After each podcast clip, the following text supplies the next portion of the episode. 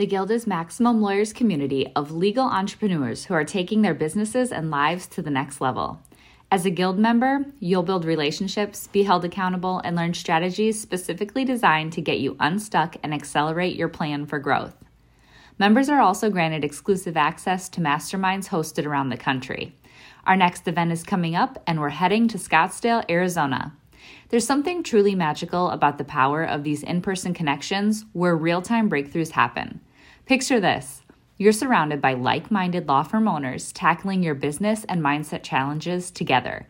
The energy is electric, the insights are transformative, and the results are game changing.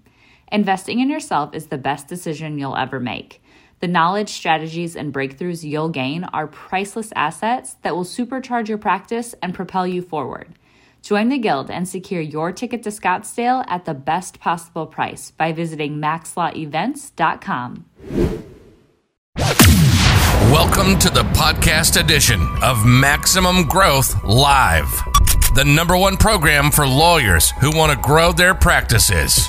Each week, our hosts, Seth Price and Jay Ruane, tackle the fundamental questions about how to grow the profit and profitability of your law firm. To watch the program live, submit your questions, and hear the latest episode, tune in every Thursday at 3 p.m. Eastern on Facebook for our live show. Maximum Growth Live is a production of Maximum Lawyer Media. Hey there, Jay here, and this week we're doing something a little special with the podcast. We're actually combining both the Tuesday and the Thursday shows because this week on Tuesday, Seth and I had a really deep conversation about firing employees and letting them go. And so we wanted to bring that context to you when we have our discussion this week with employment lawyer Dan Schwartz of the Connecticut Employment Law Blog. We think seeing both parts of the conversation, as well as the special bonus of getting Ryan's book review here on the podcast, will really give you the full picture as to the hiring, firing of employees, terminating employment, and that sort of thing. So, in this episode of the podcast, you're going to get not only the Tuesday show, but also the Thursday show as well. Thanks, and we hope you enjoy it.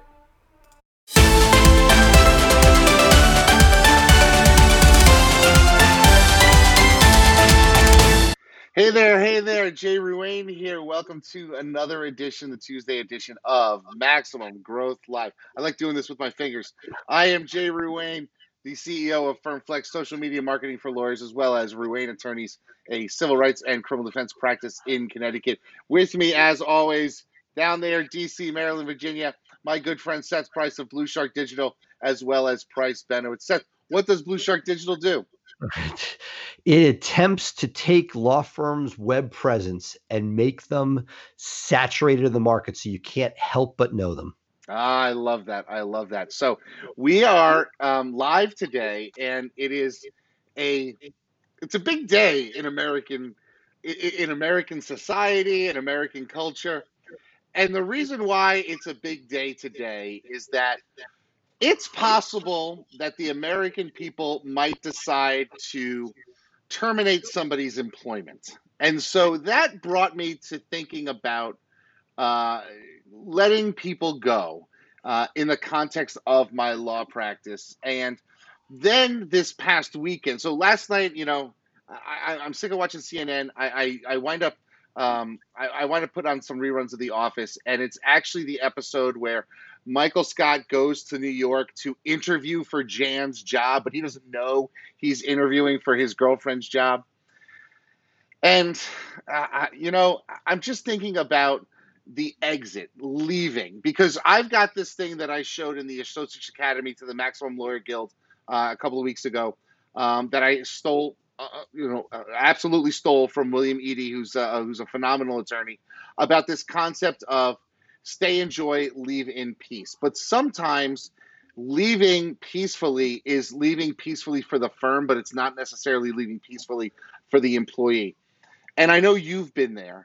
Um, and so I wanted to talk a little bit about exiting an employee and when is the right time because we've all seen it in the forums and uh, i know you know we're, we're part of maximum lawyer uh, and so in the maximum lawyer facebook group uh, you always see the whole hire slow, fire fast. I know you've been in this situation before. Can we talk about it? Uh, look, it, it is the biggest, most difficult, complex question in the sense that I can't tell you, the firm's been around 12 years. I can't tell you how many times we've known it's time to move on and haven't quickly enough. Again, guilty. There are times when we know it. My law partner, I, Dave, we spend lots of time discussing what do you do in these situations. And look, we've been very fortunate. Most of our issues have not been with key employees. Most of our issues have been with you know the what we talk about that one to three year lawyer person or the paralegal person um, in a developing practice where you don't quite know what you need yet. And the most frustrating thing is academically we both know. If i put something up there everybody's like let them go let them go. But we both know this is what the dirty secret is. What are you going to do on monday when there's not somebody in that seat now, again, academically, are you better off doing it quickly? Yes. Do you find out worse stuff afterwards? Yes. But I, I again, and when you go back, if I could have a DVR and go back to the decision making, how many times should I have done it more quickly? I'm sure many. But that is easier Monday morning quarterbacking when you're trying to figure out how to get the practice, you know, from year zero.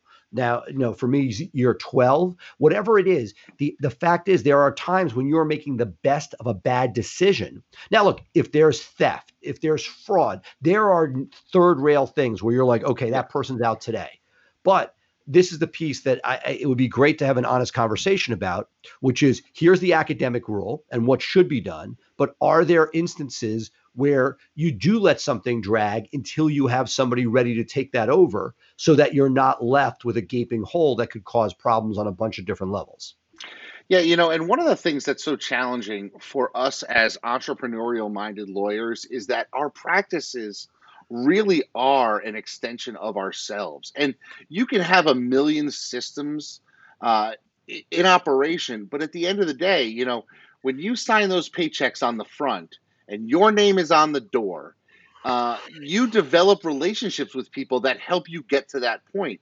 And I like to, you know, liken the analogy of a, a well-run law firm to a well-run sports franchise, right? And and in those situations, you may draft a player for a year, a season. Uh, you may have a, a player that's going to be there for 20 seasons uh, or five or 10.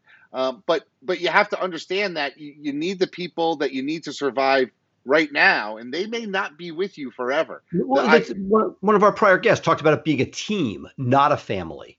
And right. that when that member of the team, Finkelstein talks a lot about this. Other people we've had on talk about this, and that you know, it, it, when you look at it that way, and I'll tell you that in recent months, I have gotten better. I'm taking more of the best practices advice about being proactive and letting somebody go. Historically we would get to the point where we have so many things that we're doing in growth mode that there are times that somebody may remain and once they leave yeah it was bad and we found out bad stuff that had been going on along the way. But there's also when you do it the right way where you do it on a friday afternoon you do it by the book you consult with your employment lawyer and i'm really excited to have a rock star employment lawyer. We can talk to some of the, about some of these issues this week. Um, but that what you know a couple fridays ago i'm sitting at a little league playoff game dealing with a meltdown going when my staff is letting somebody go where it was the right thing to do. The person was not performing. And yet all of a sudden you have one of these you know irate situations which is now interpersonal. And you're worried about reviews for the firm. You're worried about all sorts of liability issues. And it's not as simple as hey, you know, in my estimation, one of the things that I'm really proud of was over the years, we strategically helped counsel people out the door when it wasn't right. That's the home run. Um, sure. And that when you're able to, I remember early, early on, we had a uh, uh, somebody who hit a bunch of different categories that could have meant lawsuit had they wanted to come after us, and they, it was not working. They were terrible, and we were able to get a resignation you know, in front of a firing. Anytime you can do that, you don't have unemployment to deal with, you don't have an angry person. So that to me is is the ideal. Doesn't always work, but let's say at least three at one out of three times, you could probably counsel somebody out with the right person doing that. That's one of the things that I loved in building the firm that eliminated a bunch of this. The question is, what happens when there is no insight? Somebody thinks they're God's gift to your firm, and yet you know it's not working and it needs to move on. Well, and and you know, I come, I, I I live close to Fairfield, Connecticut. I drive by, go to my parents, the headquarters of GE, and Jack Welch had this, you know, this very, you know, famous every year fire the bottom ten percent of your staff uh, because they're the weak link at that point. Um, but what do you do in a situation where you have somebody who is perfectly capable? You know that maybe they're maybe it's a it's a it's a young lawyer that's making in that you know 65 to 80 range. So they're getting paid market rate for a person with their talent level. They're not hitting home runs. They're they're maybe not even hitting singles regularly, but they get the job done. Uh, they just aren't, you know, they're a nine to fiver, well, and and look, that's the psychological right. So look, and there's also the human component and the team component. Every time you're about to make a decision, how will this upset the apple cart you have? One of the only benefits of COVID is that that has dramatically changed. If somebody's not cutting it, there's less of an interpersonal issue that you have to deal with on the other side. So let's take That's some true. positive from it, right? Um, but that said, you know, I think that this is the next question. Again, we have a bunch of things that we sort of could unpack here, right? One is how quickly to do something once you know it's time to do it, mm. right? And which is which is sometimes easier said than done, despite what you know should be done. But secondly, you're talking about just upgrading this person might not even be in the bottom 10%. Maybe they are. Maybe they're right at the 10. They're not they're not harming you, but you know you need to upgrade. That to me can be the hardest piece because there's no bright line. It's like they have to be out on Friday, but you know to get to the next level that you want to continue to upgrade and get that team better and better. You see it with professional sports teams where a favorite player who's just not cutting it anymore gets cut. Those things happen. And so, because you have limited resources, we don't have salary right. caps, but we have a budget we have to work within. And so, what happens when you when you're ready for you say, "Hey, this guy's just you know not not getting us the offense we need," um, and that to me is almost is a whole nother but even more complicated situation. So you don't have the negative that you think there's a there's awful stuff there, but mediocrity. Is there ever you know? And to me, that's one of those moments in life because if you're in growth mode it's sometimes very hard to remove that person. Take a paralegal. As you get multiple paralegals, the issue that you have is, well, yes, they're not your best, but it, that means if you're ready for growth, you need another one. And then if you get rid of somebody, that means you need two. Yeah. And that to me is the the unwritten story of the entrepreneur in growth mode that is most challenging and why I talked about in a previous episode of always be hiring because if you're not fully staffed, you don't have a chance of moving up the mediocre to great you that person's stuck for the foreseeable future because the moment somebody leaves, now you're down one. And if you want to grow, then you need another one. And if you want to get rid of mediocrity, that's three. That's never happening. So mediocrity yeah. will stay. And and just the idea of saying that mediocrity will stay in your firm just it crushes your soul, right? Absolutely. But, but I mean, this gets back to something that we talked about with with John Fisher. Uh, we talked about with Kristen we talked about the role of systems in your organization because if you do have them documented, then it allows you to bring in somebody sort of at, at, at a moment's notice, right? If you if you do have to make those quick trips because you depending have, on the job, I, you know, the, well, of course, it, it, no, no, no, and the systems eh, obviously help a hell of a lot, but it is not a panacea. There's a certain amount of information depending. If you've gotten your job down to its strict widgets god bless.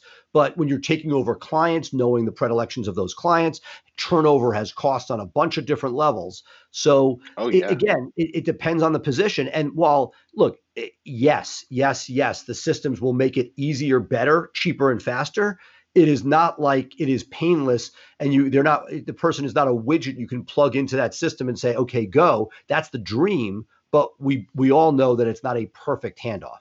So have has your firm developed a, a system or a practice of how to offboard a lawyer who is leaving whether by termination or by choice do you have like okay this is the way we're going to do it because i'll tell you after you answer the question i'll tell you how our firm uh, well, I'll, I'll, let you. I'll let you go first okay. because we we you know with a firm with many different practice areas, we've seen many different areas. The there are two to me. There are two different departures. There's the friendly departure, which is you know somebody's moving on for whatever reason either joint decision or their decision or even your decision where the person is cooperative in the departure the the real issue the rubber and you need a policy and procedure for that but where it gets hairy and sticky is when somebody else has not bought in or has you know gone off the deep end which we've had a couple times in our in our history.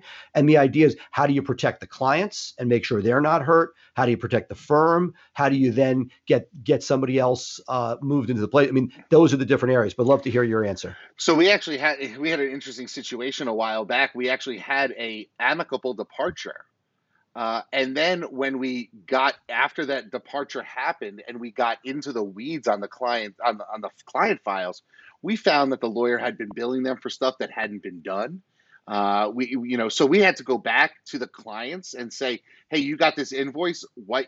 Don't pay it. And if you've paid us, we're issuing you a refund." We've had some terrible situations. So, because you're you doing, know, you want like the first thing is your is your relationship with the client. You want to do no harm, um, and you know, look, uh, that is always the case. You know, the the piece that I would say, and this is something we look at the Max Law community. People want to hire an associate and part of you know look obviously the ethical considerations are you they need to be supervised but as people are growing and building very often you're doing all the other things to build your firm and the question is how much is your thumb on the supervision? And so whenever i look at somebody wanting to come you know we have a practice group that i'd love to hire somebody and i don't have anybody in it and i've now in my senior years of doing this will not will let cases go by the wayside. It pains me, but I will just say, hey, we can't, we are not going to keep this practice group in in place until there's a person we like, know, and trust. Whereas before we might have taken a chance on somebody junior, the liability is so high. And well, that's the well, and then not, you're going to wind up three months later, and they're and they're not going to be working out because they weren't the right fit. Well, eh. or they are, but the risk is too great. Like you're yeah. taking too much of a risk um, and so, to me, again, if you pyramid correctly, it works nicely because you're able to have people supervising and it, you know, either, you know, like the classic large firm model partner, junior partner, senior associate, mid-level associate, junior associate, and it, it pyramids up. And that's how, you know, that makes sense. And there's supervision at every level. In the Max Law community, most of us don't have the, don't have that full structure in place. And that that is why when you talk about we talked about those the turnover from one to three years you don't know like people coming out of law school it's a complete wild card as to what their acumen is going to be. They may have great grades in law school and can take a law school test. Common sense may go at the door. We've and we've had a yeah?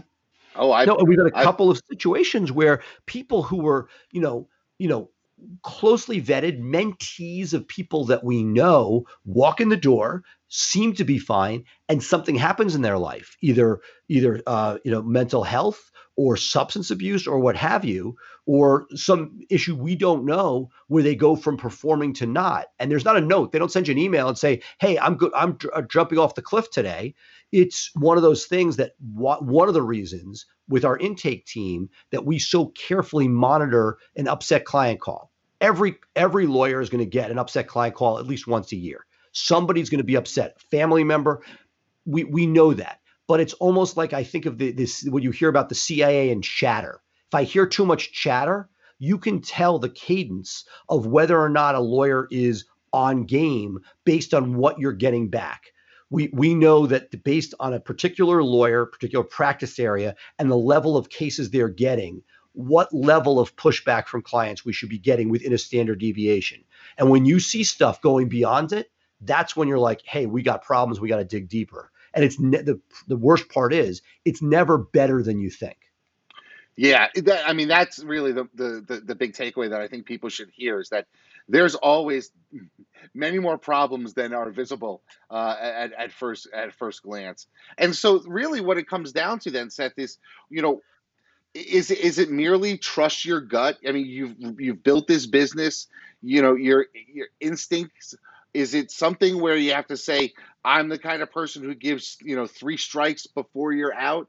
Um, you know, what I mean, obviously there's going to be certain situations, maybe drug use, sex stuff, that type of thing. There it's one strike and you're gone, right? Because because you can't put your your clients at risk of somebody who is taking uh, those types of chances. But you know, are there other things that you can sort of let slide because it's not that big? I mean, where where do you draw the line?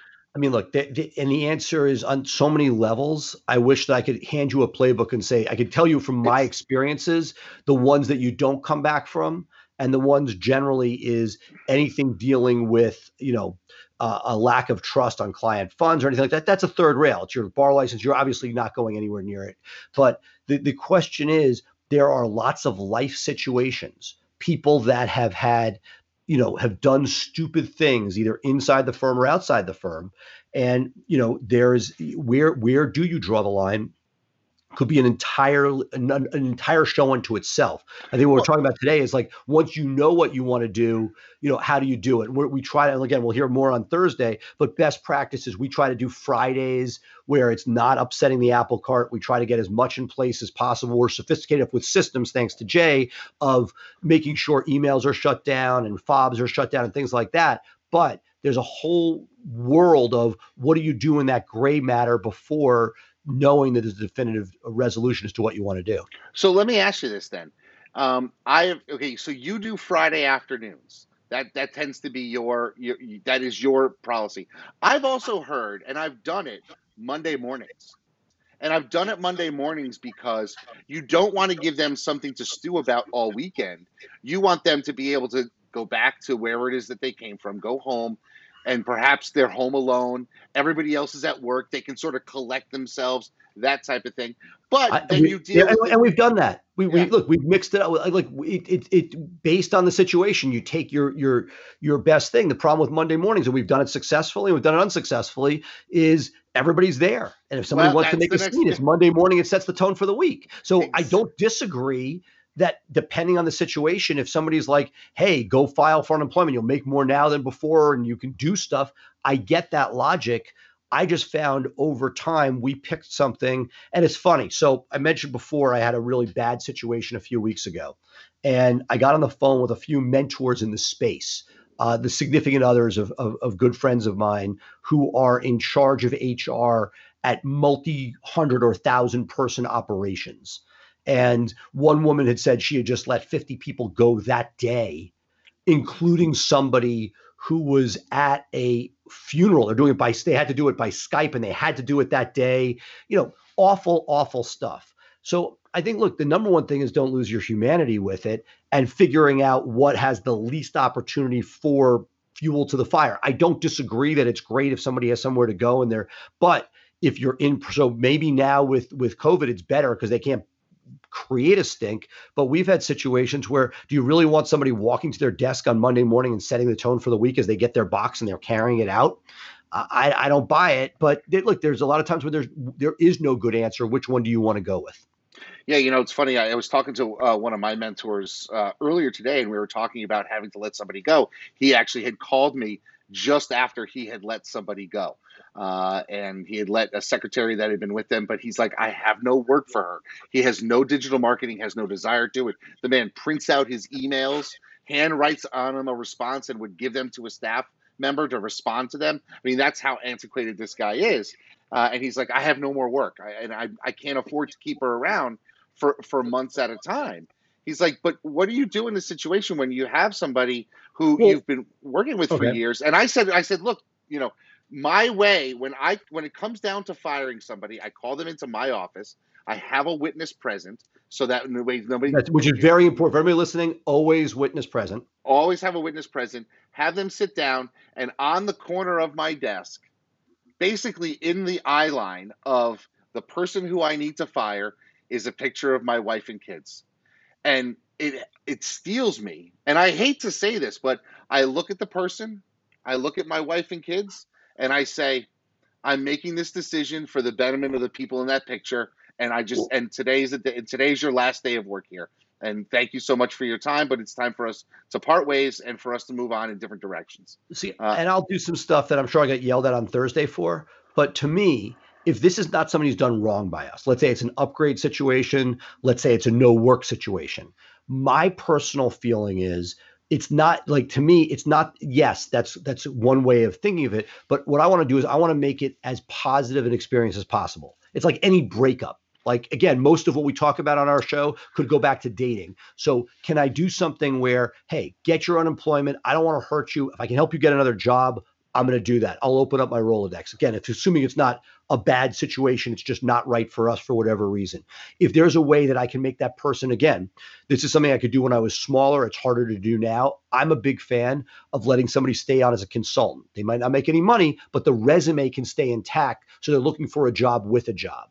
Oh, so tell me how you do that. That's interesting. Well, again, I've, this, this I've, I've never okay, heard that. I'm going off the grid here. This is, you know, I, I again, what what I'm saying is it, this is something, particularly when we were smaller and it was just me, right? As you get bigger, it's harder to accomplish this.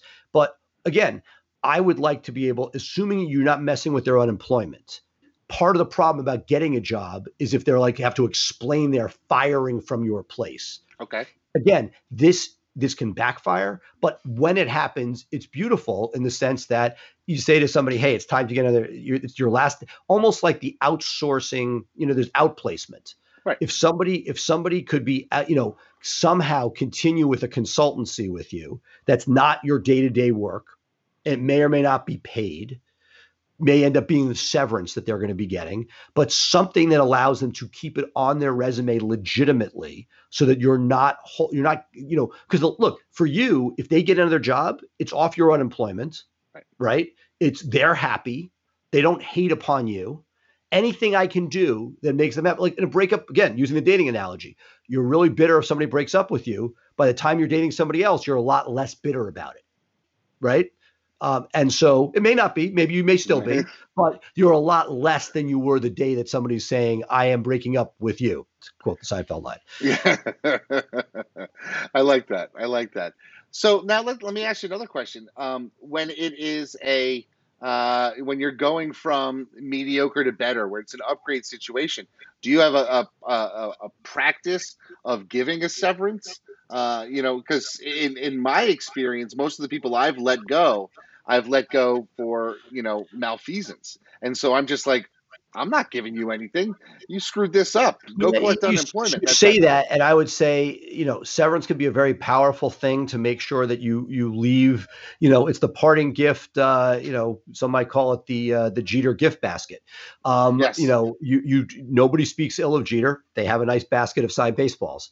Um, you know, with uh, with that, I would argue that. It, ironically, it is very often the person that you're getting rid of for bad, bad stuff that that money is what buys you know you you money solves a lot of problems i always say and that again you you were you, they wronged you they this they that you want to eliminate a problem and there are times when you suck it up, and even though you have no desire to do it and it's not the right thing to do, that you want to buy peace. And there are times when a few dollars will buy peace. Again, if a week or two of salary buys peace in a situation where you know person's going out and uh, is flaming down, and you can prevent them from hating on you for X period of time, I, it's not always the craziest thing. Again, case by case, your personality may not dic- may not allow you to do it but I have seen that strategically placed severance uh, can be very valuable, um, especially even when you are fully in the right, in the sense that it's just one less, you know, it, it, it you know, if for me, if I can get a release signed, and we're talking probably more bluntly than we should on this show. This may be one of these shows that has a short shelf, shelf life and will not live, live on. Um, that um, I truly believe that when the release is signed, that that is worth something to you, even when the person was the person doing bad stuff. Gotcha. So you know, to me, and again, I think we should talk to Dan about that. The, you know, yeah, when, I think you know uh, it's it's a really interesting time, you know, and especially Corona, COVID, whatever you want to call it, sort of upended the way. I mean, I think with people being more remote, uh, it becomes easier to terminate somebody. I mean, you just cut off all their access to stuff, especially if everything's in the cloud, and uh, and nobody's there to see them walk out with their tail between their legs. But it also, you know, can impact you. And and and honestly, for a lot of people who are listeners, it may not necessarily be, you know, a uh, an upgrade situation. It may be, well, I don't need that body anymore. Let me give you an example. I had for years, for years, a staffer whose job it was basically to call our Connecticut DMV. And her job was basically to get into the office at 8:45 a.m dial up and be on hold. And it wasn't unusual for her to be on hold for three or four hours a day to be able to get through to somebody to ask the questions we needed a- answered. And about a year before we let her go, for other reasons, there was a change, and now you Right. could email. You could Right. email. Right. So now she wasn't. On, but I didn't the know perfect- this. Right, but that's the per. Oh, you didn't know that she was doing I it for a year. know. For a year, her, she would basically come into the office, send her morning emails, get the answers by nine ten, and her first five hours of the day, work was done. We weren't assigning her extra work. She was basically working a full time gig for a part time job for a, a part time job for a full time salary. And I didn't know this because I wasn't involved in that process anymore. Uh, By the way, burned- a topic for another show will be how do you deal personally when you find out shit? I had one of these moments today where something is going on that is you you sit, you profess, we talk about on the show, and you find out your own firm isn't doing it. That to me is like, yeah. it happened today. It happened hey, today. hey, we- So, let's save it for, for another because like I, I just Oh, had yeah. one of these moments today. I literally go and speak nationally on a stage about something, and I found out that we're not following that practice in our firm, and I'm just like a business practice. I'm just like, uh, your head wants to explode. My head exploded at about 11:37 this morning when I was looking for something and I couldn't find it in our systems. Now, it turned out to be there, categorized improperly. But it I was like, "Can you believe we don't have it?" I'm screaming at my partners. What is I mean, we had people and and yeah, it, we wound up finding what we needed. I went back in, changed the category, problem solved, but yeah, that's just crazy. But um, we've talked a lot about firing today. Um, and maybe there was a good reason for it, um, you know. But I think what we should do now is take a quick break. Let's bring in Ryan. He'll do his book review. Uh, Hey, it's Becca here. I'm sure you've heard Jim and Tyson mention the Guild on the podcast and in the Facebook group. The Guild is this perfect mix of a community, group coaching, and a mastermind. Guild members get so many benefits, including weekly live events and discounts to all Maximum Lawyer events. Head over to MaximumLawyer.com forward slash the Guild to check out all the benefits and watch a few testimonials from current members. So head to MaximumLawyer.com and click on the Guild page to join us. Now, let's get back to the episode.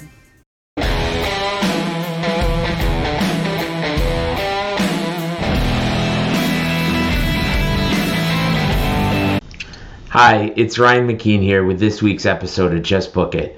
And I'm going to talk to you today about Grant Cardone's 10X. And this is an interesting one because it is the last book that I read on a plane, which was coming back from uh, a flight back from Washington, D.C. to Hartford. And um, this was in February of this year. And one of the things Cardone talks about in this book, this book is really set in 2008, right before the, and he talks a lot about right before the financial crisis hits, what happens when the financial crisis hits, and what he does to really build his business during the financial crisis. And as I'm flying back, um, this is right, uh, right at the end of February, so COVID is is kind of a thing where it's on the radar um, of folks. But that weekend we had just spent, my wife and I had spent some time in D.C. Uh, we'd had we'd had lunch at a restaurant right near Price Benowitz. Uh, we had gone to the African American History Museum and been been in crowds. So it's really sort of the last normal weekend um, of my life uh, in 2020, and this book is, is, is pretty good. Um, you know, Cardone's basic thing is, you know, well, 10x. So if you if you want to accomplish something, you take massive, massive action. That is the point of the book that gets drilled home over and over and over. And you know, his basic point in the book is, look, if you want to go to the gym twice a week for 30 minutes, what you're going to get is sore. If you want to go to the gym seven days a week and you're there for two to three hours and you're lifting appropriately, you're lifting right, and you're eating appropriately, you're going to get ripped. Um, so his thing is don't don't waste your time doing the gym two days a week for a half hour. You know, if you're going to commit to something, commit to massive action, action that actually moves the difference. And he repeats this throughout his book. Um, and he, in, in one of the things he also repeats is, you know, during this financial crisis, it was a time for growth and it was a time of tremendous opportunity for him and for his businesses, which, you know, helped shape me coming into what we've experienced in 2020 with the economy and COVID. But there are really two specific points that Cardone makes in this book that I think are lessons I take to heart and lessons I'd love to share with you. And the first is that, you know, Cardone argues that the greatest threat to any small business is obscurity. And I think he's right on that. A lot of places make great pizza, uh, but in your state, in your city, there are famous places that make pizza, and that notoriety is really what allows their business to thrive versus a competitor who makes equally as good of a pizza but is unknown within the marketplace.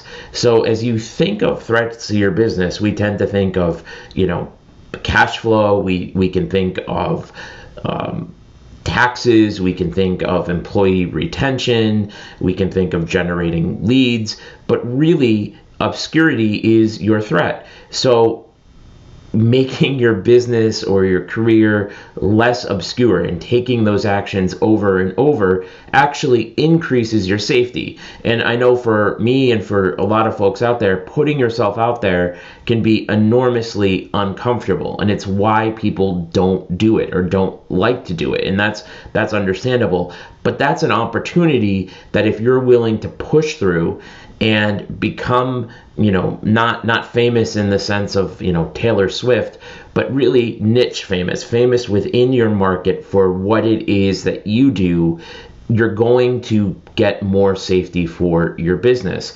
So, as you think of your marketing, as you think of what it is you do with your day, think about attacking your obscurity problem because most of us have it. So, more less obscurity equals more security. The second point is that Cardone makes is that anxiety feeds on time. So we all have that thing that we don't want to do, that thing that is uncomfortable, the, the bad news that we have to deliver. And Cardone talks specifically about, you know, eliminating the time between you, you thinking like, okay, this is bad. I have to tell the client the case isn't going as well as we had hoped, or I have to tell uh, an employee that they're no longer on our team bus. The, the shorter the distance between you you thinking that and you actually taking action on that, the better it is because you are going to waste a tremendous amount of anxiety if that gap is long. If you think, "Oh my gosh, you know, something is wrong here. I have to tell this person," and you, you know, you ruminate it about for days or weeks or, or months even. Um, so shortening that gap is going to give you more energy to what allow you to take the massive action that you need in your business. So I hope you got something out of this. Can't wait to uh, stop by again next week. Thank you. In this world today, if you want to grow your business, you want to grow your firm, you want to take on more cases and make a bigger impact, you have to have a digital blueprint. Statistically, throughout the time that we've been working with Blue Shark Digital, our law firm, the Atlanta Divorce Law Group, grew over 1,400%. Seth and his team have years of experience in this area. Blue Shark is truly a part of the firm. So I don't consider Blue Shark any different than the employees in my office. Hello, hello, and welcome to another edition of Maximum Growth Live. I am one of your hosts, Jay Ruane, CEO of FirmFlex Social Media Marketing for Lawyers, as well as Ruane Attorneys here in Connecticut, a civil rights and criminal defense firm. With me, as always, my good. See, I did. I, I knew I was going to do it. Says I flipped this up. I put me on one side of the screen and you on the other, and I did it again. I'm pointing the wrong way, but here we are. Seth Price, founder of Blue Shark Digital, SEO for lawyers, as well as the fastest growing law firm on the East Coast, Price Benowitz. Seth, how are you doing this week? Do, doing great. Uh, you know, a lot, lot of things going on, but I'm thrilled to have Dan Schwartz here. We started on Tuesday our conversation about, you know, letting people go. Dan is one of the smartest guys in the room. This guy is a brainiac who has figured out, I believe, you know, the the code of how do you advise businesses on employment law issues because it's not just knowing the law, but how does it apply to the bottom line and everything else. So I, I can't wait to sort of be able to dig deep for our audience about look, it is the area that is the sort of ultimate you don't know what you don't know you go in to start a business all you want to do is you know hire people scale make money and don't realize that with every step you take there's quicksand yeah you know the thing that's interesting i've known of dan uh, for at least a decade now. We actually, uh, I think we both won an award from our, our monthly, our weekly uh, Connecticut Lawyers newspaper 15 years ago, right? Uh, and so we, I met him at the award ceremony, uh, and I knew he was starting his blog. Uh, and that really has turned into something. And I think, you know, one of the cool things about him is that, uh, well, besides your little UPenn fanboy thing that I'm sure is going to happen uh, when when we get into the conversation with him, but um, one of the cool things about it is he's really an example of do what you love uh, because as as I've gotten to know him, and you knew him back when when you were at, at Penn together, you know he was a writer, and so he found a way to take his love of writing and put it out there. And and that his blog i mean it's uh, you know a top 10 blog aba i mean it's it's it's really it's got a national presence coming from a, a, you know a one guy doing employment law stuff in in a small state. It's amazing to see how many people source to him as a voice in that community, don't you think? Well, not right. Not only is he really smart, but he, you said he does what he loves. Again, I've talked about this a lot. Somebody says, "Should I blog? Do you love to write?" His answer is yes. If you pause and don't know, or maybe it's not going to happen. You're going to have a blog with one blog post on it and a whole bunch of blank. So, if it is a great example of digging deep, if you love making videos, make videos. If you love writing, write. And he has definitely dug deep, and it has served him well as he's transitioned from firm to firm. That asset has has gone with him. You know, it's interesting. We talk about doing what you love, and this guy over here, he wanted us to just do a podcast, and I said, no, no, no, no. I want to do a live show on social media. When we started this, seven, eight months ago now. Uh, and I think I've brought you around to the social side. And maybe we'll talk a little bit about social media with Dan because that's something that can impact law firms uh, long term. But what I'd like to do now is I don't want to keep him waiting. We've got new software, so he's queued up. So, what do you say we take a quick break, hear from our sponsors, then we'll bring him in and we'll talk about employment law with Dan Schwartz, founder of the Connecticut Employment Law blog. Sound good? Sounds great. Awesome. We'll be right back, folks, just a minute with Dan Schwartz. The lawyers who will succeed in the next decade are the ones who are focusing on building their brands where people meet. And there is no place better to build your brand than on social media. With the FirmFlex DIY social media plan, hundreds of lawyers like you are using social media to build their brand and become the one lawyer in their community that people know, like, and trust. By spending even just five minutes a day on social media marketing, you can engage with hundreds or thousands of people in your local community who will need your services. By cultivating a network of followers, you build a book of business that you can market to the next decade and beyond. If you are looking for a solution to help you jumpstart your social media marketing, look no further than the DIY plan at getfirmflex.com. The DIY was created by a small firm lawyer for people just like you helping you connect with local people online and build your brand and engage people in the topics they want to talk about. All for under $100 a month. To find out more, visit getfirmflex.com. Dan Schwartz, great to have you here. Thank you for being with us. Uh, nice hat, Seth. Happy to be here. Well, uh, wearing my Penn hat my Penn hat today. Uh, Dan and I went to UPenn together, and besides being a partner at uh, Shipman and Goodwin, um, he's also the uh, author of one of my favorite blogs in the country, uh, one of the top legal blogs, the Connecticut Employment Law blog. Uh, Dan, what you have done, which while many people are out there regurgitating news blogging, you sat there and said, "Okay, I can combine pop culture." family you know current events and law and really created something very special, which has been sort of, I think, the beacon for what many of us have attempted to do. Um, tell us a little bit about the journey of creating this blog and how how it's uh, you know taken your practice to uh, new heights. Well, it's funny you have the Penn hat because that really does start my journey. I worked uh, at the University of Pennsylvania on the Daily Pennsylvanian, which was the uh, you know award-winning college newspaper, and I sort of half our friends became lawyers, and half of them became journalists, uh, editors of Financial Times and Forbes and everything Forbes. else. Uh, and and part of me always sort of missed that. Uh, uh, and you know, if I could have been an op-ed columnist for the New York York Times and get paid just to write, that wouldn't have been so bad. And legal writing isn't necessarily the most exciting, you know, the contracts, the legal briefs. So I had always been missing that from my practice. Um, and when the opportunity came along, I met Kevin O'Keefe, uh, you know, almost 14 years ago now at an ABA conference in Montreal, um, and just use that as an opportunity to say, hey, I, I wonder if I start um, writing a blog, what will happen? Uh, never dreaming of, you know, again, 13, 14 years later to be in the position that I'm at.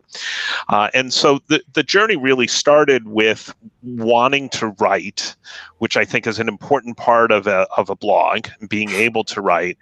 Uh, and, and, then moving on to how do I want to build my name in my practice? Now, there was an, an attorney who would be on the local radio or, or such. And I always wondered, like, how did that person get to be there?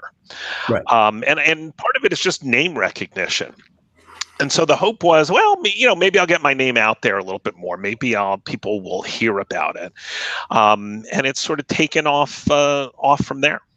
Well, look, I think one of the testaments is you're in the uh, the B two B space. You're the person. The reason we have you here today is we want to talk about, you know, as law firm owners. Most of the people listening are B two C law firm owners that are dealing with the trials and tribulations of scaling and growing a firm. Hence, you know, our our call to action here. But that in the B2B space, building a name is infinitely harder, you know, than in the B2C space, in my opinion. The fact that you've been able to accomplish that there is real testament. So when somebody says, I can't do it in the B2C space, they're saying, if this guy can do it in the B2B space, you can certainly find some way of carving out a niche in the B2C space. So good, good for you. But the reason we wanted you here today and what we talked about on uh, on Tuesday was the concept of what lawyers don't know what they don't know. You start your firm, many of the people listening don't have any employees, they start adding them. And I told the anecdote of that life moment when I was coming back from the first Max Law Con where we had somebody melt down in an alcoholic stupor in the middle of the night.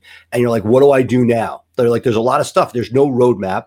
Um, I'm sitting at the the gate in in St. Louis for a Southwest flight, and I was lucky enough to find Dan on the phone who could talk me off the ledge and say, "Hey, these are the parameters of what you're doing with." So for those people out there, as people start adding employees, what is your advice to people as far as you know there's so many things that can bring you down there are ethical issues there's finance issues when you're running your firm well but from a you know what are the major pitfalls that people should start thinking about as they start to build a practice from an employment law point of view?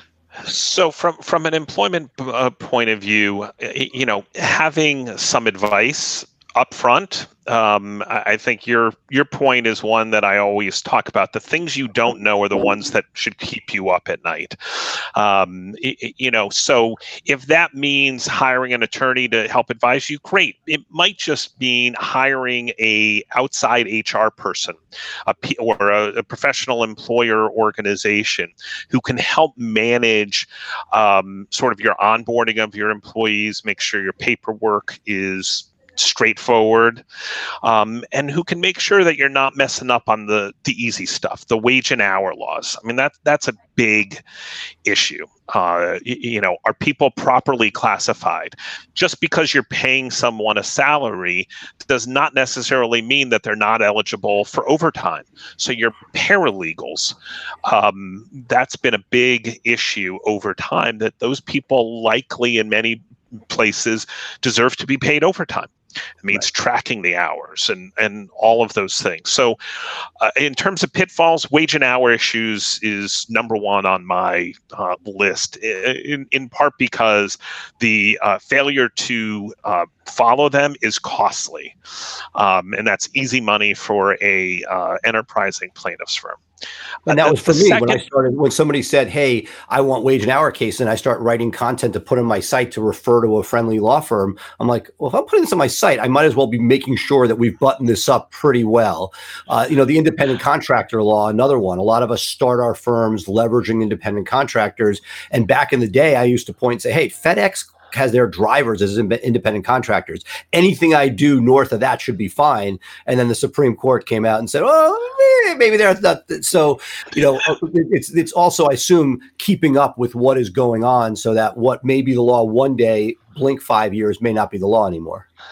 Yeah, I, I, think if you're relying on the law 10 years ago, you're you're really behind. I mean, the, the basic framework is there, but the tests on who's an independent contractor, even your interns, you know, have changed yep. so much over time.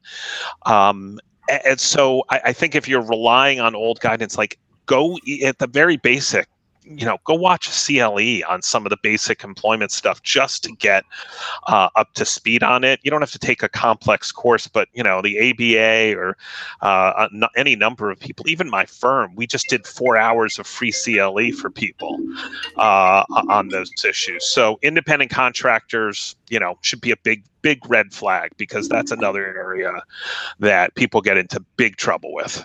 Well, first, I apologize for the phone. That is because I had homeschooling. I actually had to remove a phone from one of one of our pupils, who so I have an extra phone that is not mine with me right now. But it, let's we actually just this has been coming up on the on the uh, Facebook um, Max Law feeds where people are asking about interns. What is your guidance? In one sense, it's free labor. I've taken the person as I've grown. I realize I have a target on my back. I've said, you know, I'd rather pay, get the people I want, have them stay. But as people are starting, Jay, you've relate, you've had some some free labor over time. I, I know I have uh, in the, in the distant past, hopefully outside the statute of limitations. But there have been the the the laws on uh, intern labor have become more clear over time. Do you want to just sort of uh, opine on that generally? Yeah, no, I, I, I think what's been clear the test is is it really for an educational purpose or is the employer getting some benefit from it? If the person is just shadowing it, there's no um, work, substantive work that they're doing. And if it's in conjunction with the, particularly with a person's class work that they're doing, maybe they have to write a report for a high school class or for college, at least there's some educational purpose involved involved. Otherwise, pay them. Well, let me ask you a question. Um, if there is college credit, the old sort of, I remember way back in the day, NBC for the Page program that I always wanted to get into but didn't, you know, you had to actually get college credit. A lot of lawyers uh, would look the other way and said, as long as they said they were getting college credit, um, is there is there still a path if somebody is there a legal path if somebody still wants to get something where yes you're getting some shadowing of courts but you'll also help with our files or some writing or you know social media? Is there a quid pro quo where you can get some value as long as they're getting that educational piece for me, not a, a, not a place that I would feel comfortable with.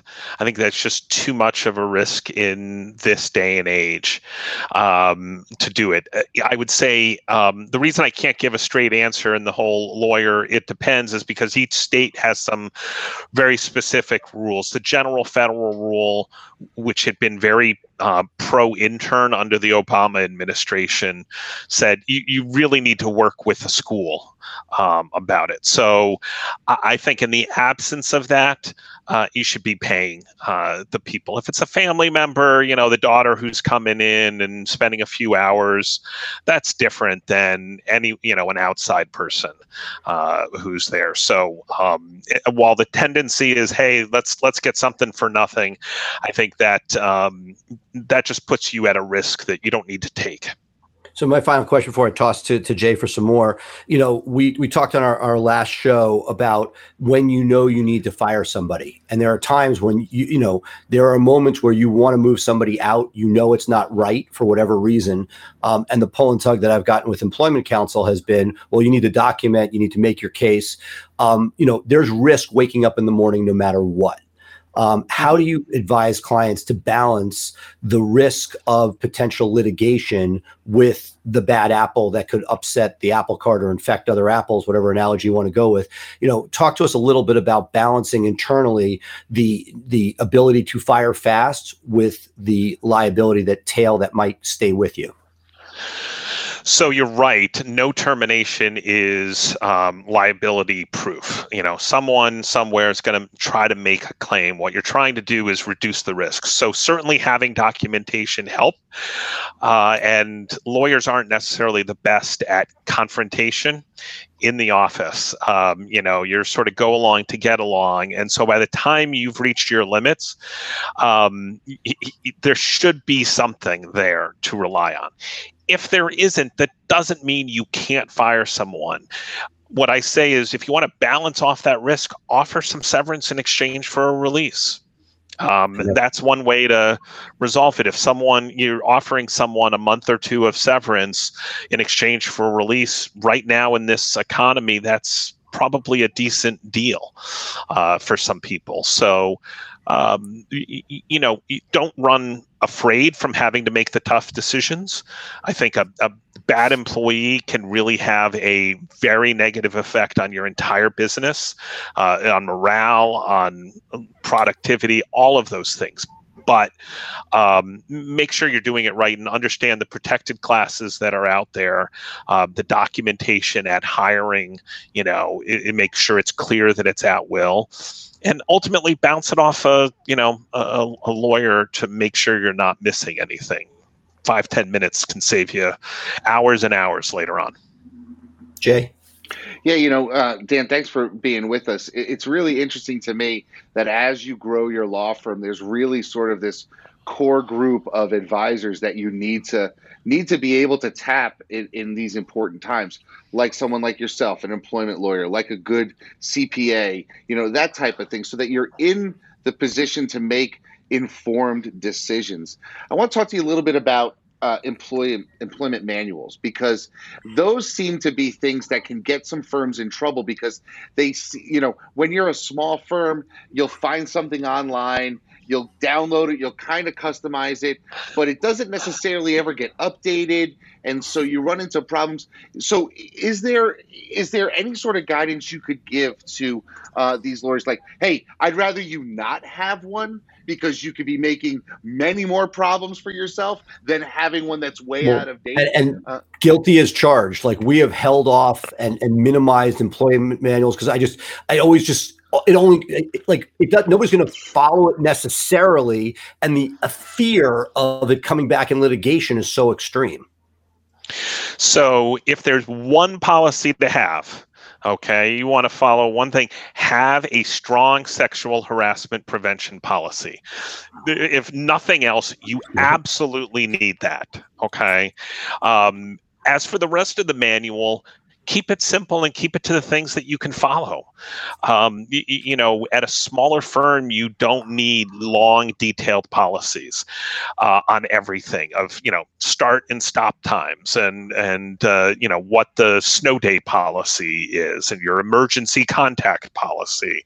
Um, keep it to the the simple, straightforward things that you might need.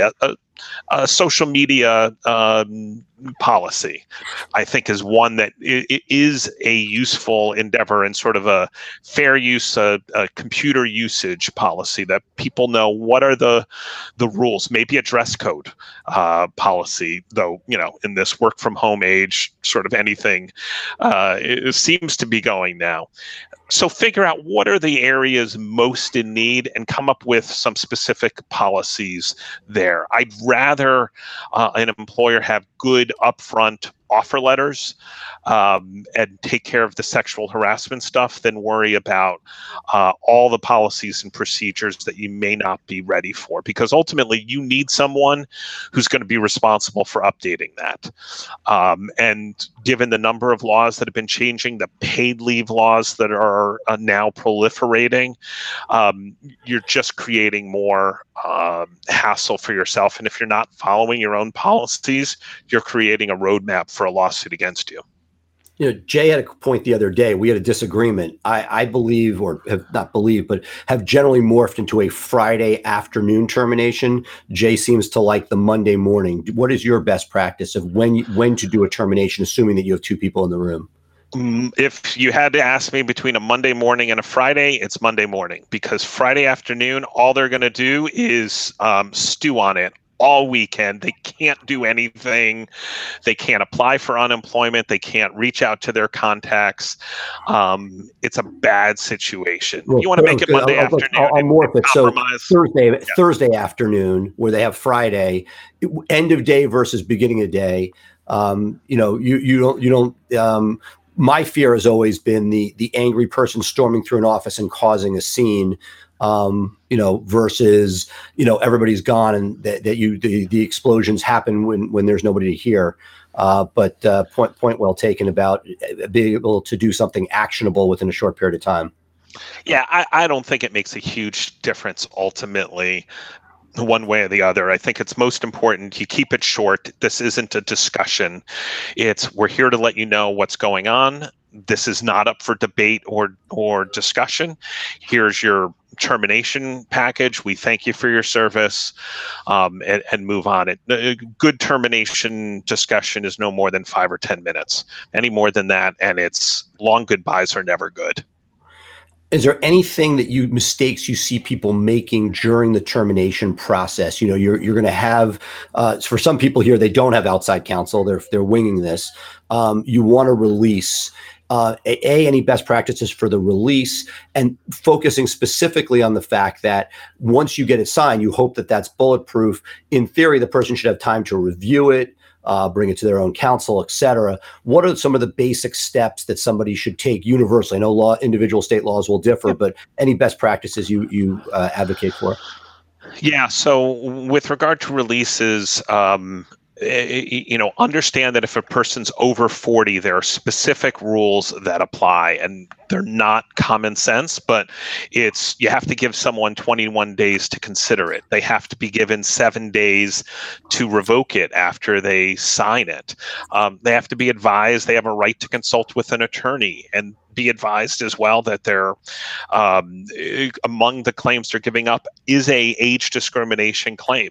And then finally, if you're doing two or more people on the same day as part of a either reduction in force or a group termination, there are other rules that apply, like a 45 day waiting list period. So uh, you know, it's really important when you're doing the termination releases that you know that this Older Worker Benefit Protection Act applies. Um, and that's something, uh, you know, most employment lawyers know, but I think most people outside, they'll just pull something from the internet and it must be good. And, and that's a real pitfall, I think, that, uh, that exists out there. Well, Jay, I will let you ask the next question, but I just got to say that as much as I love speaking to you and commiserating about the Yankees and, and other topics we have in common, uh, it, it, it, it, always gives me the, the, the, the heebie-jeebies here because I'm like, okay, are we doing this? Are we doing that? There are so many different plate quagmires you can find yourself in that even just in the last few minutes, I'm like, I better check to make sure we're doing this. Jay. yeah, it, it's it, it's it's somewhat frightening having this conversation because you know, no matter how good you are uh, I'm sure even at your firm, there's some things that may not be done 100% the right way, Dan. You know, because it's just the nature of people to to okay, we're going to do it this way, and it just sort of happens. And you know, yeah. Look, uh, we're, it, it's all a learning process. I think the scary thing for me has been, um, I, I feel like during this pandemic, we're all going back to that sort of like i'm a law school student i'm just learning the law. Um, particularly in the first month or two we were dealing with uh, furloughs which no one had really talked about much before. A shared work program in Connecticut, which allows employers to reduce hours and have unemployment pay for part of it.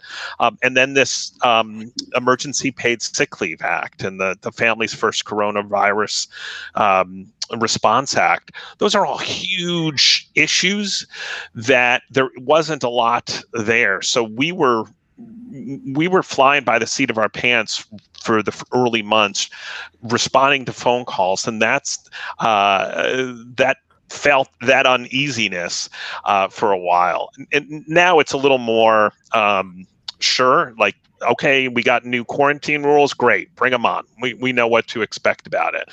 But uh, if you're an employer, you should be worried right now because there's way too much going on and not as much guidance as there should be. So, Dan, I have a question for you because you brought it up uh, briefly before, and it's something that's near and dear to my heart, and that is a social media policy. Because, um, you know, I'm, I've got a social media agency, and we do social media for lawyers, but we also run it in house. And, and so one of the things that we created years ago was like a, a 10 point social media policy. Have you seen in your practice law firms get into trouble with how they allow their employees to use their social media uh, and, and how they discipline employees based on their employees' use of social media? You know, I, I, I, think if there's an area where I haven't seen law firms really be too aggressive, it has been with the social media. I think initially firms were taking a very hands off view. Uh, we're like, oh, you want to do a blog? Like the firm I was at you know, uh, prior to this one was like, oh no, you know, we don't want anything to do with your blog. Um, you do it on your own. It'll be in your name, and you know, whatever. you would almost never do that now, right? If there's a legal practice blog, it would be, oh, we have to do it under our firm umbrella. Uh, there have to be rules about it. So things have changed over time, I think, as firms realize the value of that.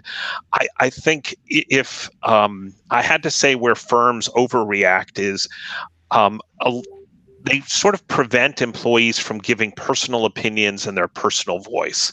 Um, and, and we all know uh, people and businesses they hire lawyers. They don't really hire necessarily law firms per se. Some do but you know they want to have a good relationship with their lawyer. They want to uh, hear from them. They want to know that they're a real person and a blog provides that opportunity. Social media provides that opportunity. So i think where where law firms tend to overreact is well everything needs to you know go through someone at my firm well, you know, uh, do I really need to wait a day to have a Facebook post? It's just not realistic. I think trusting your employees to do the right thing, um, giving them some guardrails, some bumpers to to follow is far more effective than having everything funnel from one through one person because um, you're really losing out on opportunities that way. You know, Dan, one one last question for me before I let Seth take over and, and finish it up. Um, you know, you come to us from the big firm B2B world. Uh, yeah. And I'm sure there's some discussion within your own practice area, uh, within your practice group and in your firm about how to grow, you know, that vertical, that, that business that you have. But it sounds to me what you're saying is that there's a really a need on the solo, small firm, small business side for you know smart thinking defense oriented employment lawyers to be able to market themselves to that group of people uh, because there's opportunity there that, because you know the small flower shop or you know the, the the body shop still could have employment law issues but they they're not in the position to think i'm going to call shipman and goodwin. And there's really not a lot of b2c employment lawyers from a defense side out there that that i'm aware of uh, and I'm in the industry. Is that something that you think is is missing in the in, in defense employment law uh, side? Is is a, a, a, way to approach the solo and small businesses uh, that are out there? Yeah, I mean, it, it's interesting. Even though I'm at a big firm, I mean, I've got the largest of large clients in Connecticut and then the smallest of smalls, the solo and small firms. And I, I think um, we struggle because I want to help those people the solo and small firms but i understand you know we end up pushing our rates you know our rate structure is going to be a challenge for some of those people uh, and so i do think there's an opportunity for a, a lower cost uh, alternative to sort of swoop in and say hey we want to um, we, we want to be that firm for the for this solo and small firms uh, who are out there. Um, and you know, it, it's interesting during this pandemic in particular. I've started advising smaller law firms on employment law, which I never really thought of as um, as a way to do business. But you realize that's in some ways the highest compliment is the lawyer's lawyer, right?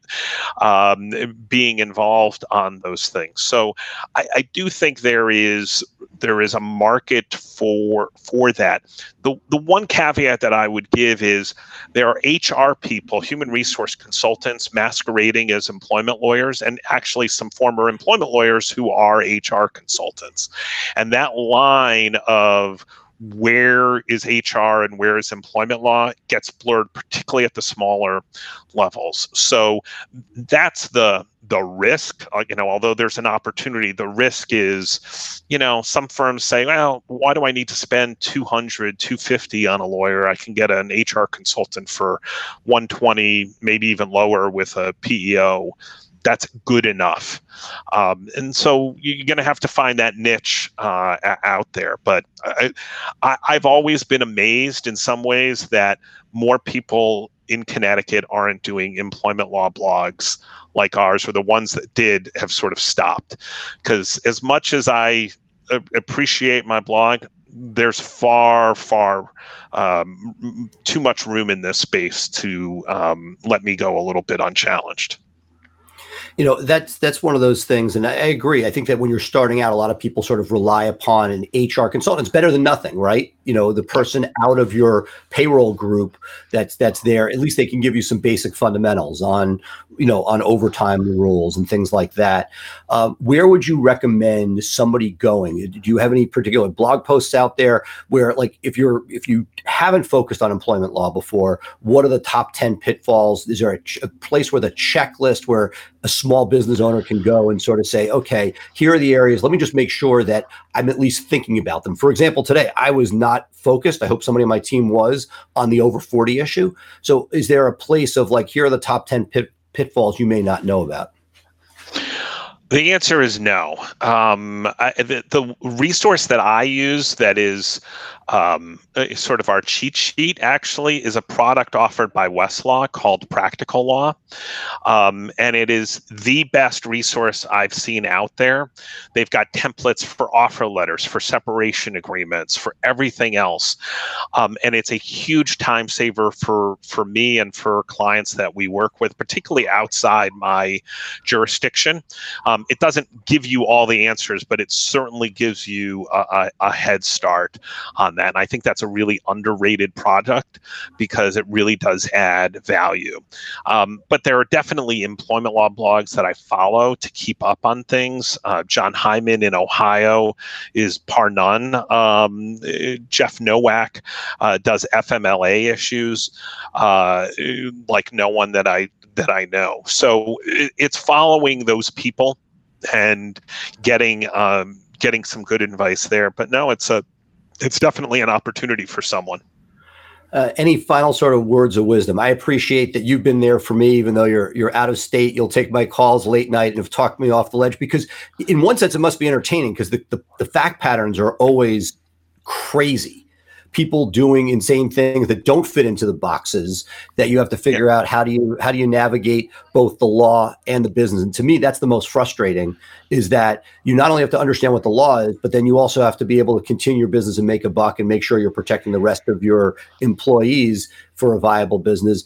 Uh, to me i'd love to just get your final thoughts on how you recommend people try to balance that that sort of yin yang uh, well, first of all, I thought I was promised Yankees tickets for life. Uh, that's that was my understanding yeah, of the Jays box uh, in the legend. Uh, the, the, right, oh, right now, I'm not sure how valuable they are. So right, we'll get you a cardboard um, cutout.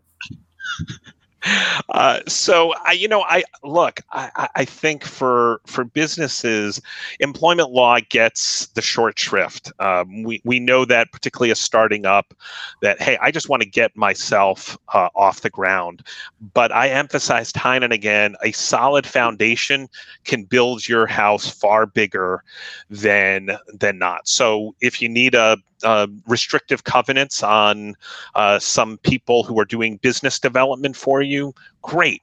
Put those in place at the beginning because you cannot put the genie back in the bottle uh, on sales leads. Um, and hire people who know what they're doing. Uh, that's what I've sort of realized over time is um, w- you know, uh, like a lot of us, I'm reluctant to spend money on myself or on others. But if I am going to spend, it's going to be because it gets to an area that I don't know about. LexBlog for me isn't the cheapest way to do a blog, but they gave me the expertise to get me going in a way that I had struggled with for a number of years. Um, it's not going to be the same for everyone. There are a lot of opportunities uh, that are out there, but it's finding those situations that can help you grow. Um, and, you know, it, it's worth spending a little bit of money on to save you money or to make you more money in the long run. And that's a hard hard thing to see because you know in the short term every dollar counts but uh, but making those smart investments can really help uh, in the long run. Well, thank you so much. This has been awesome, and uh, you know appreciate your uh, your friendship and guidance over the years, and uh, can, we'll continue to read the blog, and hopefully maybe we'll see a a, a checklist that that uh, small law firm should be. You know, w- we don't know what we don't know. Just something to keep us up at night. There's a content idea for you, Dan. He's he's he's angling for some free advice. This is what you So- guys so- do to each other. I- I'm a Yeah. Scranton grad. I'm also a Pennsylvania college grad. I went to Scranton. I call my Scranton buddies on how to tap a keg. We, we, don't, we don't talk employment law. It's like how many shots can you get out of, a, out of this bottle of booze? and, I and, and it's probably if it's. If it was Pennsylvania, it was probably Rolling Rock as well. So uh, so, somewhere in there. I, look, I, uh, I I will leave you with this thought, which is I did have someone reach out to me going, "Hey, has there been anyone who's written about um, how to do vaccines in the workplace for the pandemic?" I haven't seen any rules about that. So sure enough, there was a blog post on that uh, a few days later. So um, check out the CT Employment Law blog in a few days. We'll see what's up there. Thank you so much. Appreciate it. Dan, thank you Take so much care, for guys. being with us. Have a great one. Bye. Take care. Hey, it's Becca here. I'm sure you've heard Jim and Tyson mention the Guild on the podcast and in the Facebook group. The Guild is this perfect mix of a community, group coaching, and a mastermind. Guild members get so many benefits, including weekly live events and discounts to all Maximum Lawyer events. Head over to MaximumLawyer.com forward slash the Guild to check out all the benefits and watch a few testimonials from current members. So head to MaximumLawyer.com and click on the Guild page to join us. Now, let's get back to the episode. Well, yet another wonderful interview. You know, Seth, these Thursday interviews really, really help me sort of get a, a better understanding of where I need to go with my firm as it grows. Uh, and some things that Dan brought up, uh, I got to go back and, and spend some time tomorrow, Friday. You know, people are out of the office. I'm going to go in and just make sure we're doing things the right way. What do you think?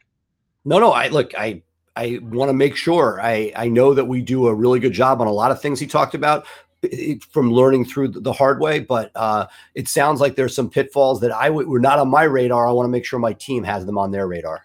Yeah, you know, it's funny. I have some other friends that are partners at his law firm. And about a decade ago, I sent a request. I said, Hey, do you guys have a model employee handbook I could take a look at? And I'm thinking now, thank God I have, I'm not using it anymore. Uh, but it's really, it's something that I should probably be, you know, a, a firm my operation, my size.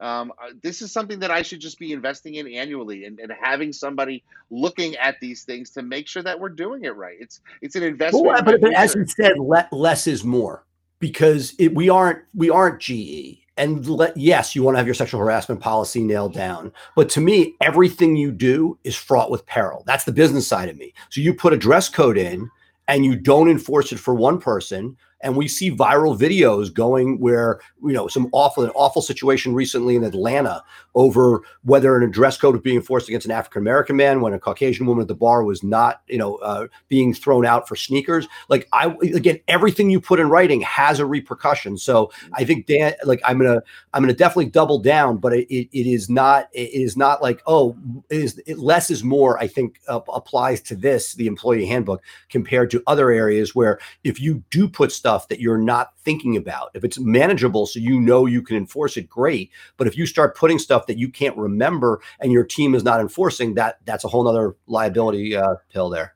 Yeah, it absolutely is. You know, one of the things that I've done for years as, is uh, every time I would go away with my wife, we you know get a day to ourselves and go to the spa or something like that. I always would bring you know Inc. Entrepreneur Magazine, Fast Company, and I would sit there and I'd page through it. And always on my iPad, I would have Dan's blog, and I would literally just scroll through the titles and be like, oh, I got to read this, I got to read that. And in the last eight months, I haven't done that because I haven't taken that time away from my kids. Drive me crazy, but it is what it is. But so it's I think it's really something I just need to put on my calendar to remember to do every couple of weeks is just look and see these things because that blog does give a lot of good advice. Uh, even if it's not something of your magnitude that you need to put in, it's just something to be aware of on the horizon. You know, I just had an idea for uh, Max Law founders for uh, um, for for Jim and Tyson. It may be worth some sort of content. We're always worried about the business law, but this is a CLE, not for like your law firm CLE, not for your, your law license, but business CLE. What do you need to know? What are the fundamentals in a box? I always want to know. Can you can you give me like what are the I asked I asked today the top ten? Can we get something that gives people a checklist to? It's not bulletproof and it's not ex, you know, exhaustive. But what are the things? Are you thinking about independent contractors? Are you thinking about interns? Are you thinking about overtime? What are the 10 things that you should be thinking about that you may not be? I love that. You know, I, I, that was one of the great things about Max LawCon is that it was it was not legal education, but it was stuff that helps you run your business better. Uh, and I think certainly an employment law perspective is something that uh, everybody in this community can really, really get something out of. Uh, maybe we can draft Dan uh, to come give us a presentation uh, at, at, some point in the future, or at least get him back as another guest. And anybody who's listening to this, I think it's important that you go back listen to our podcast. As you know, we are syndicated on the Maximum Lawyer podcast. We are available on our own standalone podcast. You can watch us here live. Uh, all of our videos are available on our Max Growth Live Facebook page, uh, but make sure that you go back, rewatch it, and, and website, and our website. Yeah, Maximum Growth Live, the website. Uh, we got to work on that website though. Yeah, we'll work on it. but it's, it's but, but, but, but it's, it's, sort, it's sort of like look, you got to start somewhere. So is it absolutely. the prettiest, prettiest website? No, absolutely not. But again, get it live, get you know, get your business going, and that's sort of a metaphor we talked about today. You don't want to do stuff stupid. Don't go and like don't pay overtime, but you got to start. There's risk in everything you do. Is it the prettiest website? No, but we got it up. Now we can make it pretty, as opposed to it's not even up. I I, I love that. I love that, and I know for me a number of years ago once they started changing the rules about interns and it has to be something educational and it doesn't necessarily make you money in that perspective i just said you know what? I'm paying everybody uh, and so i've had college students who be like well i can't get paid and i'm like well you can't work here unless you get paid uh, because I just I'm not taking that risk. I'm just I, it was something. So that and, and, and, again, and on, on that on that note, I just I just answered this online in Max Law the other day. To me, it's the right thing to do. It's the right side of the law. You know, you will eventually get sued. Will it happen with that person? Maybe, maybe not. But I also find that you get much better candidates. That people you if you make six intern offers, two to three may show up if it's unpaid whereas you'll get four to five when it's paid. And that the length of time you keep the people. There's a certain number of people that need the financial con- uh, compensation. You might get somebody, but when you get somebody where they really don't need the money, in general, with with life and business, I want somebody who needs the paycheck. I don't want somebody who's just interested in it because they might stay with it, but more often than not, and I think it's a, a very high percent, it, it turns out, oh, well, I'm not getting paid Therefore, either I take something paid or it's an interest. And if my interest tweaks, it's gone. So that when you have somebody where they're actually receiving a check that means something to them, the, the odds of it successfully working out long term are much greater. Totally agree. Totally cool. agree. All right. So with that, let's end the show. Uh, we're a little shorter than normal, but of course we're longer than we ever expected. That's just the way it goes. You know, I don't think we've ever actually had a 30 minute show, Seth. That was our plan and I don't think we've ever. So maybe one of these days we'll be able to get everything in in 30 minutes. But the great thing is, is like I said, people can come back to us, watch us over and over again. And I guess maybe if you watch this or listen to this, you can do it on two times speed and get us in in, in half the time. So with that, we're gonna sign off. I am Jay Ruane. Look at this, I got it right this time. He is Seth Price. I was thinking in my head, don't get it wrong, don't get it wrong. He is Seth Price, Blue Shark Digital, as well as Price Benowitz down DC, Maryland, Virginia. I'm Jay Ruane. Thank you so much for being with us on this edition of Max Growth Live. We'll see you on Tuesday. Have a great weekend. Bye for now. Thank you for listening to Maximum Growth Live. Please remember to subscribe to our podcast for the latest episodes and tune in live on Facebook every Thursday for our live show. For more information, visit Maximum Growth Live on Facebook or MaximumLawyer.com and be sure to share us with your friends.